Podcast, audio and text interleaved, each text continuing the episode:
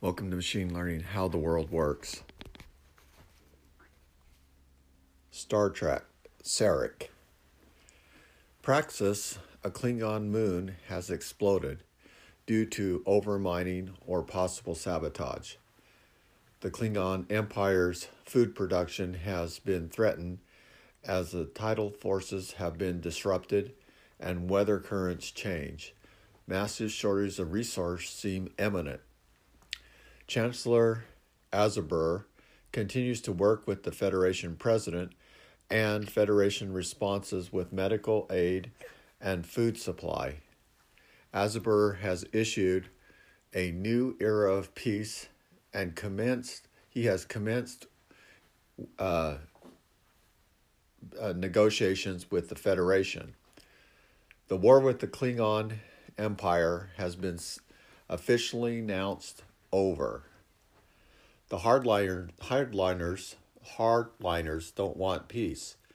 Train, alias Saren, of Vulcan, secretly plans to use Karmar, Kamar, the Klingon ambassador, to attack Federation colonies and turn the Federation against the Klingons. Kamarag is part of the militant group and believes that the Klingon survival depends on warfare and land conquest. The Freelans, or Romulans,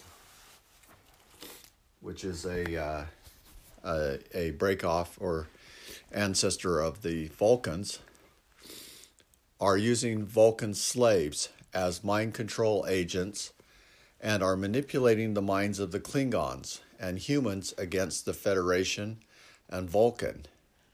Train specifically uses Trevel's telepathic power specifically against Karmark, Kamarag, causing him to hate the Federation through the Vulcan mind control.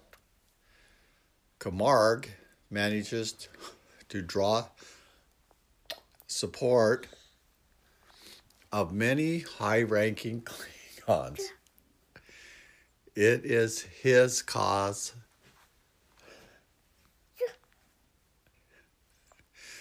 The hardliners want a military the hardliners want a military federation.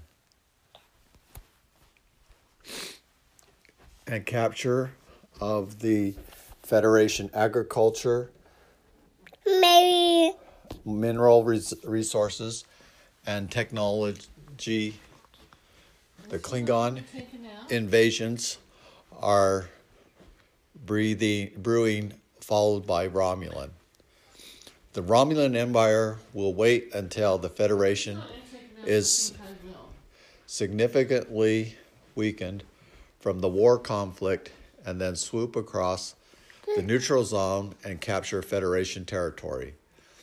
The Freelans report to the Romulan lords. Over the last 70 years, the Freelans have been taking Vulcan hostage and converting them to slaves. The plan has been slow in the making, but the key elements have been put in place. Millions, if not billions, live lives are at stake. Sarek has been correspond has been in correspondence with the Freelan ambassador Train. This is so similar to the Ukraine Russian conflict.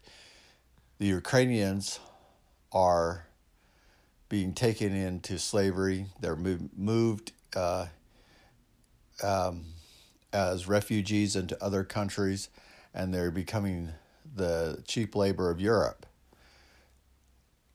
Russia is like train. Putin is like trained. He um, he is secretly using the conflict, which is created by a lack of resource. Um, and particularly oil, to control the Ukrainians. Sarek seeks compulsive proof and infiltrates the Freelan data system and w- with the aid of Soran. Freelan lists are discovered but not accessible for download. Sarek and Soran escape detection just as the Freelan security um, teleports or beams into the data center. Later, Sarek will confide in Spock about his discoveries. The Vulcans remain strongly dependent on the Federation computer and military technology that the Federation possesses. Vulcan has a strong military technology and they lead the Federation in scientific research. KEHL design was to was designed to weaken Vulcan resolve and to stay the members of the Federation. The idol cult called Gol is the oligarchy controlling the Vulcan society. They're the elite of the Vulcan society.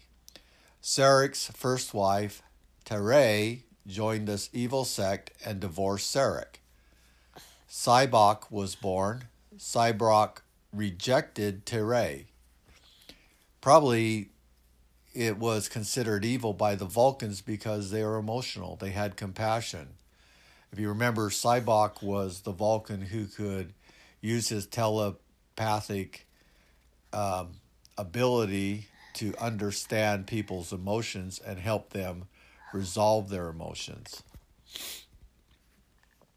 Amanda tells Sarek that life after life will happen or not happen. She's aware of that possibility.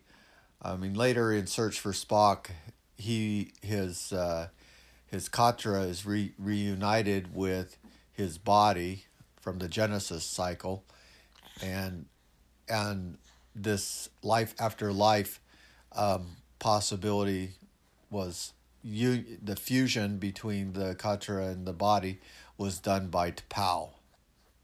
Vulcans believe in spiritual essence encapsulation and that the new host inherits the spiritual essence. This idea is similar in falsity to the idea of reincarnation.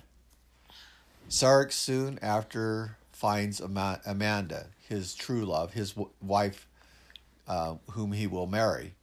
At the time of the Freelan crisis, Amanda was 93 and suffering from a rare blood disease, which is interesting because Amanda was human, and at 93, you're at the end of your life. Spock was called home. Sarek was forced to leave to negotiate freedom of Orion colony hostages on Kandora held by the rogue Klingon warriors under the command of Kariraz. Amanda has Sarek's promise. He will read her journal before he leaves.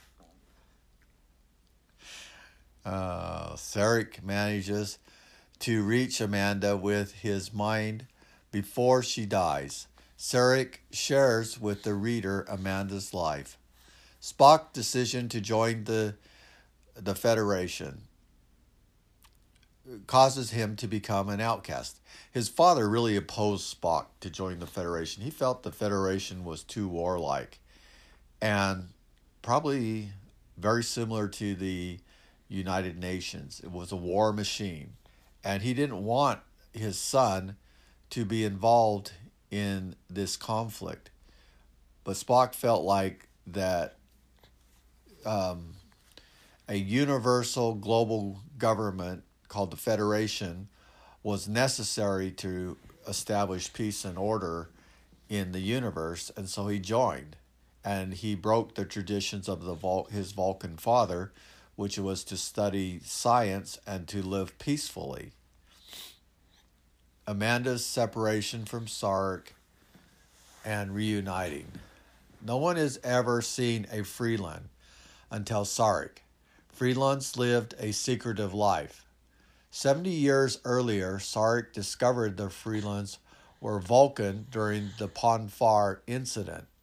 If you remember the Pon farr incident, that was when um, Spock was sent home by biological forces to reunite with his uh, bride, whom he was given at a chi- at early in, as a child. The Freelan said nothing of the incident. Sarek kept the, the secret proof. Now on Earth, Sarek is meeting with the Vulcan consulate and discovers that Induma, the KEHL leader, is being Vulcan mind controlled. Induma is the leader of Keep the Human Earth Human League, who chants Vulcans go home. Peter, Kirk, nephew to James Kirk, becomes entangled with the KEHL group. Peter alerts Kirk to the KEHL movement against the Vulcans. Lisa tells Peter that she fears the Vulcans because they have weapons of mass destruction. KEHL leader starts accusing the Vulcans of espionage or selling out to the Vulcan interest. KEHL has linked to the clandestine Vulcan operation Freelan, conspiracy proof of the Vulcan consultant being manipulated. KEHL discovers Peter and takes him hostage. Kirk wants to talk with Peter and discovers he's not on the planet. Spock deduces that Peter's abductors have taken him to a secret location and a rescue plan is put in action. While Peter is a prisoner, he falls in love with Valdar. Valdar is betrothed by Kadamar Mag, Kadar Mag to become Karg's wife. Valdar despises Karg's. Valdar feeds Peter each day. Peter falls in love with Valdar. Valdar plans and executes an escape plan. Kirk, McCoy, and Spock find Peter and join in his escape plan to reach a spaceport for the trip off the planet, the planet where they're held hostage. Karg intercepts the group and surrounds the group. Karg stabs Valdar with a knife. Valdar declares Peter her mate. Peter challenges Karg and defeats him in a duel, but does not kill him. Peter reveals that Karg is Chancellor Gorg's murderer. So now we, we connect back to the undiscovered country again. Uh, Sarek prevents Freelan's terrorists from starting a war between the Klingon Empire and the Federation. Sarek and Spock beam onto Trey's bridge after Sarek predicts correctly the new position that the cloaked bird of prey will emerge. Sarek has realized Train's pattern as a chess move used by Train. Conclusive proof of the Romulan conspiracy is established. Sarek challenged Train to a duel. Train acknowledges the challenge and remembers his early childhood fears at the time his parents were killed. Sarek and Train fight against each other with poison blades. Both are injured, but McCoy managed to save both. Sarek returns to Freelan to liberate the Vulcans. Train returns to Romulus to report failure. Train's second in command aid Kirk in stopping the Klingon invasion, and Azetbur troops arriving crush the rebellion. Peter Kirk abandons Valdar for his career. Azetbur recruits Valdar to become a staff member. Spock formulates the reunification theory. And if you remember, reunification was um, the idea that the Vulcans and the Romulans could uh, unite again as one people, that they had more in common than they did differences. And if I were to interpret that in the modern time, it would be that Russia is reuniting its empire back into um, its original pre World War empire with the Ukraine, with uh, uh, with the Georgia, Lithua, Latvia, Lithuania, um, the Estonia, and and the others, maybe even Poland and it's trying to recreate its empire, similar to what is happening now. Uh, so the Spock would lead the the charge. He believed the, that the um, Vulcans and the Romulans could combine, and now against the Federation, the question would be would they both coexist together? Would there be the clash between the East and West?